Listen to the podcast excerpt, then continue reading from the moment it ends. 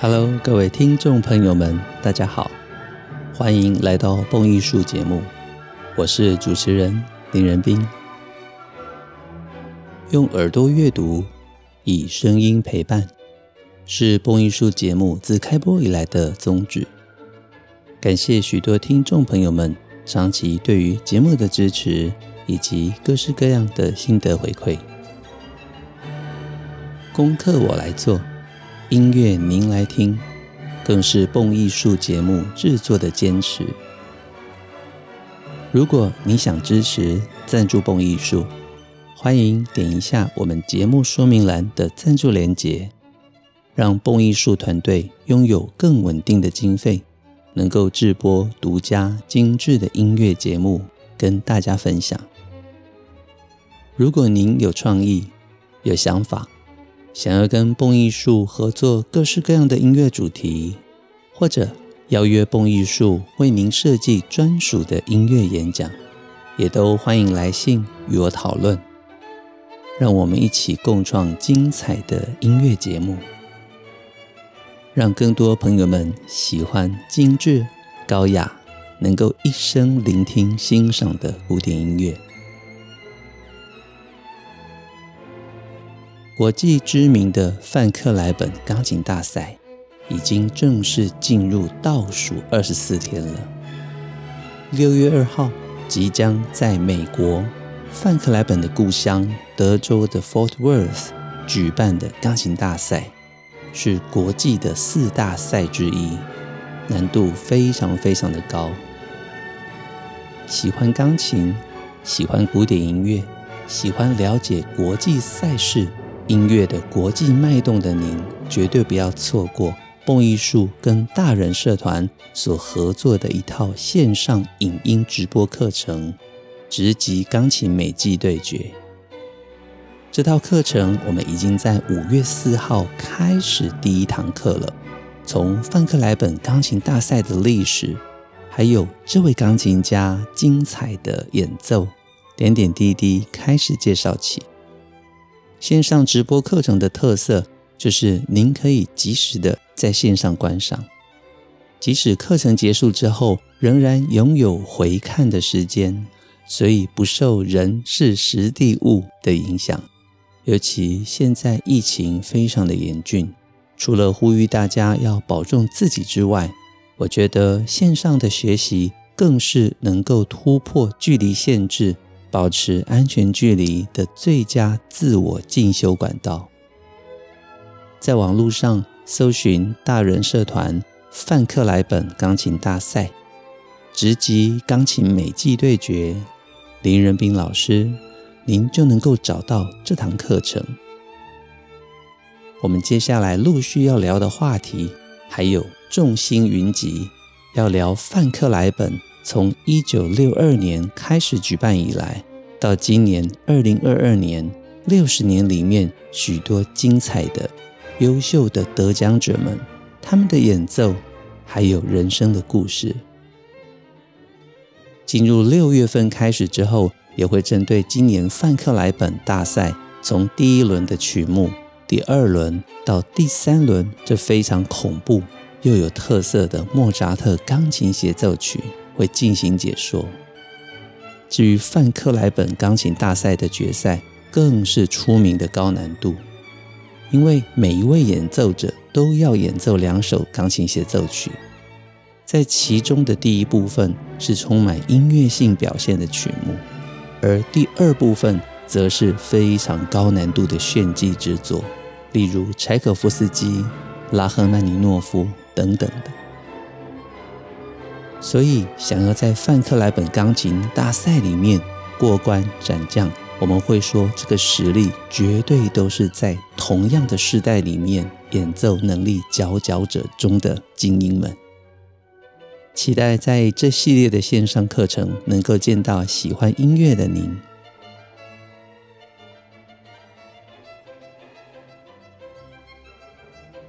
接下来为各位介绍。我跟雅痞书店联合制作的德布西一百六十周年的三场系列演讲。德布西是法国音乐的英雄，他的音乐敲响了现代管弦乐之声，更是开启了全新法国音乐的时代。在这系列的第一堂课程里，我针对德布西这位作曲家，他的生平到创作特色全部解析。第二堂课即将在五月三十一号登场。我将针对他的《牧神午后前奏曲》，全音阶渲染希腊神话里牧神午后场景的朦胧意境，诉说着象征派诗人马拉梅对于希腊神话的幻想，以及跟现代芭蕾的结合。尼金斯基独一无二的舞蹈，在当时创下了许多的话题，还有丑闻，而在现代。我们回顾这一百多年前的经典，只能赞叹再三。想了解其中的点点滴滴，五月三十一号到雅痞书店听我说分明。第三堂课则是针对德布西的交响素描《海》（La Mer）。德布西爱海，画家莫内爱水。德布西迷恋于海洋的千变万化跟水波的光影。海浪不规则的拍岸节奏，跟来回冲刷的音色，都借由德布西的交响素描《海》，呈现在管弦乐的演奏之中。这堂演讲，我将为大家仔细的剖析德布西的交响素描作曲手法以及管弦乐法的特色，最后带到他跟日本浮世绘的结合。可以说是结合东西特色，非常值得一听的曲目。这堂德布西交响音乐与浮世绘的讲座，六月二十八号，您可以在线上或者在雅皮书店亲自的听到。同样的，期待跟大家在线上或者在雅痞书店一起欣赏德布西音乐中的美。只要在网络上搜寻雅痞书店林仁斌德布西一百六十周年特别企划，您就能找到我所说的这三堂非常具有特别主题而且深入赏析的音乐讲座，不要错过喽！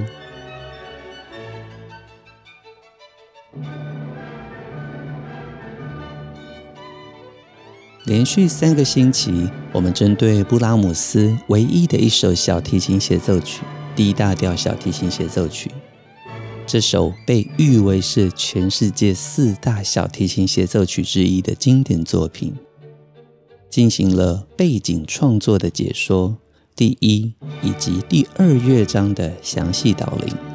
今天我们将进入它的最终乐章，也就是炫技。带有吉普赛风格的第三乐章，来带着大家从头听到尾。让我们先回到布拉姆斯的生平。在上个星期，我们提到了布拉姆斯的年代，其实除了传统刚兴起的浪漫乐派，例如孟德尔颂、肖邦、舒曼等等浪漫前期的几位伟大作曲家。而在布拉姆斯开始活跃的年代，另外一个新音乐派正开始达到势力蓬勃发展的时刻。这些新音乐派的作曲家，例如李斯特、华格纳，年纪均比布拉姆斯还要稍长。在十九世纪的后半，他们的音乐更是有着非常鲜明的自我特色以及划时代的特性。而布拉姆斯自从创作以来，始终保持着客观保守的古典主义精神。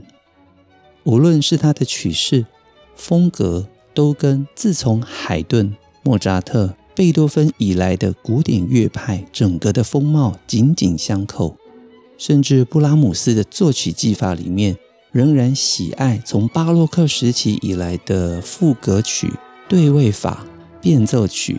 等等的传统写作方式，所以我们从布拉姆斯的作品里面可以看到许多先贤先烈的谆谆缅怀过往等等的鲜明例证。像布拉姆斯也曾经把巴哈无伴奏里面非常著名的夏康舞曲改编成为一首只有左手演奏的钢琴曲目。当时其实他就是让右手受伤的克拉拉能够演奏，这也是背后的原因之一。另外，像是布拉姆斯的管弦乐曲《海顿主题变奏曲》，也是取材自海顿的主题。而布拉姆斯的四首交响曲，尤其进入到最成熟的第四号最后一个乐章，它更是采用了巴洛克时期顽固低音变奏曲的创作技法。到了晚年的时候，布拉姆斯也刻意的沿用巴洛克时期的管风琴曲的曲风来写作，他一共写下了十一首管风琴的圣咏前奏曲 （Choral Prelude），这也是从巴哈写作伟大的管风琴作品以来最伟大的管风琴作品系列，就是在布拉姆斯的手下完成。所以在布拉姆斯整个生涯发展，在新音乐派的多位作曲家环伺之下，他仍然能够坚持己见，几乎对于这些新音乐炫技的写作方向无动于衷。或许这跟他的人格特质有关，也或许这跟他的音乐坚持有关。聊一聊布拉姆斯的交响曲。在一八七零年代之间，布拉姆斯拥有了各式各样的指挥机会。一八三三年出生的他，其实大约从三十岁开始，他的工作便一帆风顺。当然，这中间并不是每一个工作都非常的令人满意。但是我们会说，三十岁之后开始的布拉姆斯，他在工作上面逐渐的得到越来越多的机会。除了所有朋友们都熟悉的作曲之外，其实他不断的在各个单位担任指挥的工作。像是一八七二年间，三十九岁的布拉姆斯，他在维也纳指挥当时最好的交响乐团，甚至演出了三个乐季的爱乐音乐会系列。所以在一八七零年代的这个年间，布拉姆斯乐思泉涌。他陆续完成了人生中的第一号跟第二号交响曲，尤其是他的第一号交响曲，整个的构思超过二十年。你可以说他非常的严谨，也可以说他非常的惧怕。在贝多芬之后，还有在亦师亦友的舒曼曾经对他的耳提面命之下，克拉拉以及一大群音乐朋友们大家的殷殷期盼之下。布拉姆斯对于他的第一首交响曲可以说是谨慎再谨慎，小心再小心。终于在四十三岁的这一年，他写出了第一号交响曲，也被称为是贝多芬的第十号交响曲。各位就能够理解布一，也就是布拉姆斯第一号交响曲是多么的重要。接下来，他的第二号交响曲拥有田园般的风格。然后陆续许多精彩的作品就在这一段时间登场了，像是我们最近介绍的小提琴协奏曲，还有大学庆典序曲、悲剧序曲等等的，都是一八七零年代精彩的作品。到了一八八零年代开始，像是他的第二号钢琴协奏曲以及第三、第四号交响曲。为了小提琴跟大提琴而写作的复协奏曲 （Double Concerto） 接着陆续的被创作登场。这个时候的布拉姆斯已经是一位名闻四海、世界公认的第一流音乐家了。许多学校甚至颁授他荣誉哲学博士的学位，来表彰他的音乐成就。到了这个时间点。其实，我们原本所提到的许多新音乐派的这些音乐家们，他们震惊不已，因为布拉姆斯的作曲在他们的眼中是如此的食古不化、创意不足、守旧、固步自封。各位能够理解哦，一派倡导创新，另外一派则倡导要能够我们不要说守旧，我们应该说复兴发扬古典时期的这精彩曲式以及写作技巧，甚至是回归到纯音乐的内容。这两派的思维可说是格格不入，像是连华格纳都对于布拉姆斯获颁荣誉博士学位这件事情大表不满，写了文章来挞伐。但是这终究无法扭转布拉姆斯早已广受敬重的事实。布拉姆斯的作品非常的众多，交响曲、室内乐、钢琴作品都是他最具有代表性的。另外，艺术歌曲以及各式各样的器乐作品，都让他的音乐普遍带有传统的特质，从曲式、架构、写作规则。到严谨的和声，回归绝对音乐的精神，都是他的音乐特色。我想，如果要说布拉姆斯音乐中唯一的缺憾，我会说是他从未写下任何一出歌剧。但是各位要想，许多的歌剧作曲家也就一辈子只写歌剧，所以我们期待一个交响音乐作曲家从器乐小品、钢琴曲、交响曲。各式各样的交响作品，还要到歌剧都能够写作，是否我们也太贪心了一些？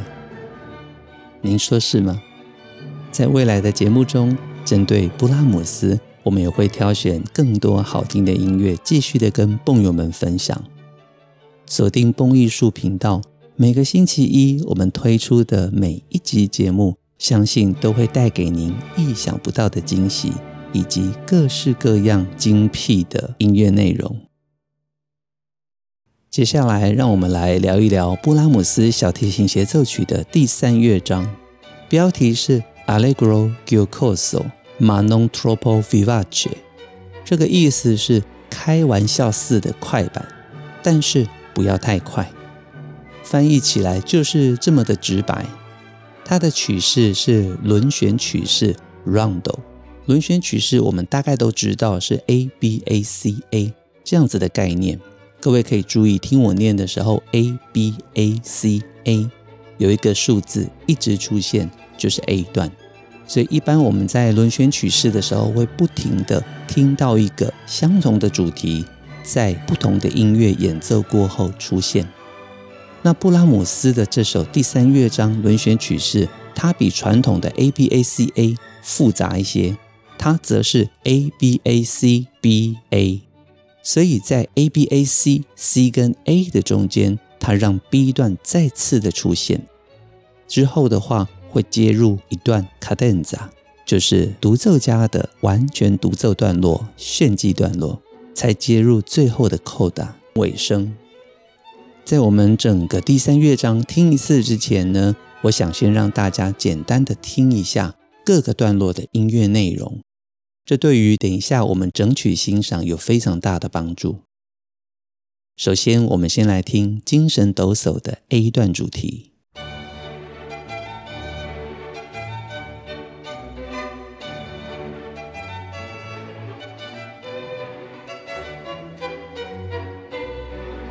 A 段主题的演奏中，我们可以听到这个是以双音的方式进行。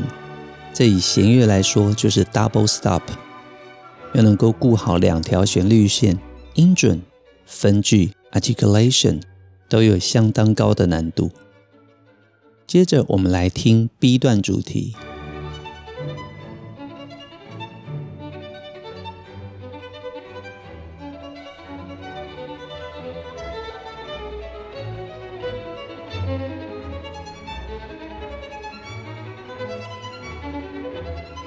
在 B 段主题里面，我们可以听到以六连音为主的大幅度的跨弦跳音演奏，而六连音也可以再细解为三连音加三连音，所以各位可以听到这一段的节奏相当的特别。你会经常听到一二三一二三一二三一二三一二三四五六一二三四五六这样子的变化。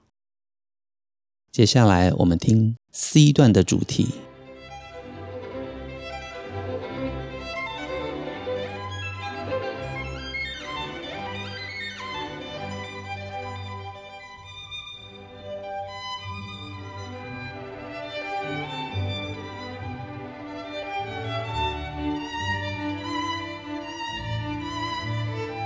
到了 C 段的时候，各位可以发现它的对比性更强了。C 段的音乐里面有大调，有小调，有两拍，有三拍，变化性非常的高，也可以说是整个第三乐章里面最有特色的段落。听到现在，我们对于第三乐章中的 A、B、C 三个部分已经有了清楚的了解。现在我们听一下最后面的扣打段落。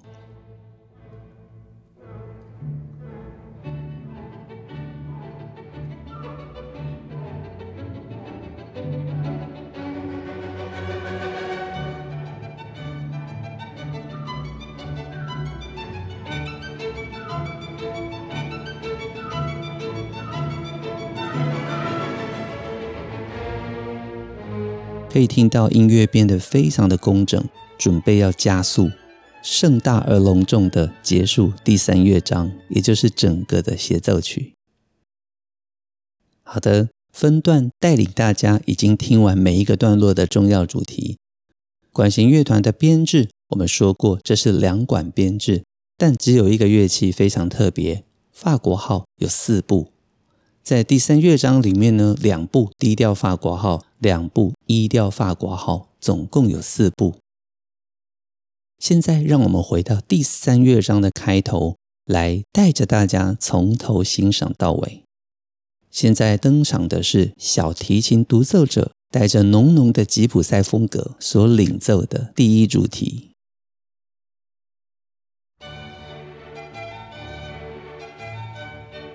弦乐群在下方跳跃伴奏着，整个音乐洋溢着欢乐活跃的吉普赛乐风。主题程式完成之后，乐团旋即加入，木管在高音随着主题之后跳跃着，演奏出完整的对应。小提琴快速的音阶接入，回到小声，重新的发展我们刚刚所听到的第一主题。您可以特别注意的，就是弦乐以及高音木管、长笛跟 oboe 给予的对位回应。现在我们再次听到乐团以极强的力度重新演奏出第一主题。在终止式过后，我们听到独奏小提琴拔群而出，它以快速的三连音进入 B 段，开始跨弦跳跃演奏。弦乐群则在独奏的下方轻巧地伴奏着，这一连串精彩的推移非常的好听。快速音阶，弦乐在下方拨弦伴奏着，音乐越来越高亢。我们听到独奏小提琴演奏出上行的附点节奏音阶，而乐团的大提琴跟低音大提琴，还有木管的低音管。演奏出相反方向的下行附点节奏跳跃，这非常的有意思。乐团再次演奏出上行的附点节奏跳跃。在小提琴独奏的时候，管弦乐法很特别的一个写作方式，就是布拉姆斯标了 forte piano，所以即使是全部的乐团同时演奏，你会发现他们也不会掩盖掉独奏小提琴的音量。小提琴独奏在上方华丽的唱着，音乐逐渐的上行推移。我们知道第一主题要再现了。现在再次的回到 A 段，目前已经完成了 A B A 喽。小提琴跟中提琴演奏过门的快速音阶之后，乐团再次的齐奏接入 A 主题的回应。音乐进入小声，独奏的六连音跟木管快乐的互相回应着。接下来，独奏小提琴以六连音上下的演奏快速的爬音，乐团在下方呼应着。现在这里非常的特别，我们要进入三拍的段落了。进入三拍段落开始，音乐变得非常抒情、温柔而歌唱着。回到两拍，木管的回应，您注意听，小提琴一二其实是第一主题的变形，而独奏小提琴以华丽的音阶跨弦六连音快速演奏，同时加上许多的连接线，让节奏听起来非常的具有变化性。时而大调，时而小调，也是这一段 C 段最大的特色。除了歌唱性、大小调的变化，音乐的句法都跟之前非常不一样，所以它是一个具有绝对的对比性段落。大家可以仔细的去欣赏这一段许多的特色。独奏小提琴的快速音阶，下方衬着乐团弦乐的拨奏，上行的附点跳跃节奏，低音弦乐跟低音管回应下行的音阶，非常的有意思。这边的乐曲虽然没有转调，但是因为独奏小提琴转到米西拉瑞哆啦啦瑞西米拉瑞哆嗦发拉，最具有这种大小调转换的感觉哦。乐团再次演奏出附点节奏的上行音程，小提琴以同样的附点节奏下行回应着。独奏小提琴拔尖而出，华丽的唱着高音。音乐逐渐的推移，因为已经出现好几次了，我们现在知道第一主题又即将再现。果然，在快速的下行音阶之中，我们再次听到了第一主题。目前段落进行到 A B A C A，从这里开始导入了原本的 B 段。所以目前的段落是 A B A C A B 段，我们听到乐团回应第一主题了。所以虽然我们刚刚才说着，在有些人的眼中，布拉姆斯的音乐或许显得守旧，但是每一次的主题变化，他都下足了功夫去写作出不同之处，让同样的 A B A C A B 这些段落在出现的时候，每一次管弦乐法还有细节都不同。这是欣赏布拉姆斯音乐时候最大的乐趣。在这里，我们听到了类装饰奏，最近很流行哦。为什么我说是类装饰奏呢？因为装饰奏其实应该是一个非常完整的段落，乐团全部静止，交给独奏者好好的来独自演奏炫技。但是在目前这个地方，我们只听到了四个小节小提琴的独奏，三声部非常高难度的跨弦歌唱着。第一小提琴马上就进来，所以我才会笑他，这个叫做泪装饰奏，很有时事梗吧？小提琴进入战音，快速的飞扬着，迅速的流动着。这边我们可以听到精彩的小提琴独奏跟乐团的各式各样的回应，一连串的献祭演奏，回到第一主题的音型，法国号以嘣嘣嘣嘣，嘣嘣嘣嘣，非常接近贝多芬的命运交响曲第一主题，对吧？来回应着整个音乐声势高涨，小提琴则拔尖演奏到高音的 A，终于进入真正的装饰奏了。独奏小提琴演奏着 D 大调的五七和弦。前面是类装饰奏，这里是真正的装饰奏，转入最后面的 Poco più presto，有点迅速的急板两拍，我们会听到乐团的节奏带着大提琴演奏的三连音，木管的装饰音，整个节奏非常的工整，而小提琴独奏也改为四分音符加上三连音的变化，所以在这节奏分明的时刻，逐渐的壮大音乐的内容。因为节奏的工整，听起来反而有一种诙谐曲的感觉，加上刚刚的速度是接近于急板的，所以这音乐会非常热烈、快速而澎湃的迎向结尾。中间也有这些小声的精致段落，渐强，一路的走到乐曲的最终尾声。小提琴演奏出从第二主题 B 段变化而来的快速音群，乐团以两个 forte 极强回应着。我们听到这乐曲中的交响化对话的感觉，缺一不可。这到底是小提琴跟乐团对抗，还是小提琴跟乐团合作共成大业呢？我们听最后的宗旨是：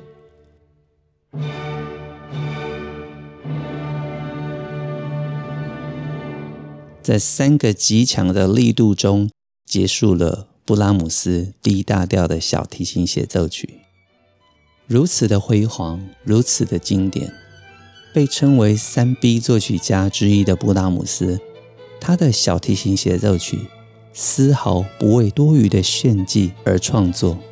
他的音乐带着浓浓的传统气息，从曲式到绝对音乐的内容都是。布拉姆斯不爱在他的交响作品中加上标题。他音乐中这典雅明亮的古典气韵，流畅均衡、不夸大渲染的音乐风格，正是我一直跟大家强调的。这是古典主义在浪漫时期的再生复兴，都在布拉姆斯的手中完整呈现。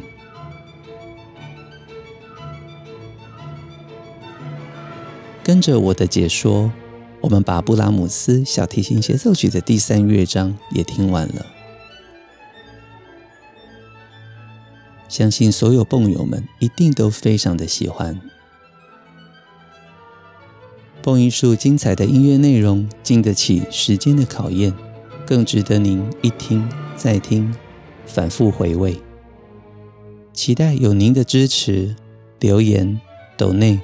让蹦艺术制作团队拥有更稳定的经费，能够制播更多好听的音乐节目与大家分享。也期待更多的爱乐朋友们随时加入我们蹦艺术 Podcast，开卷古典音乐，让您的世界充满乐趣与音乐的芬芳。我是林仁斌，这里是蹦艺术。我们下周一节目再见拜拜。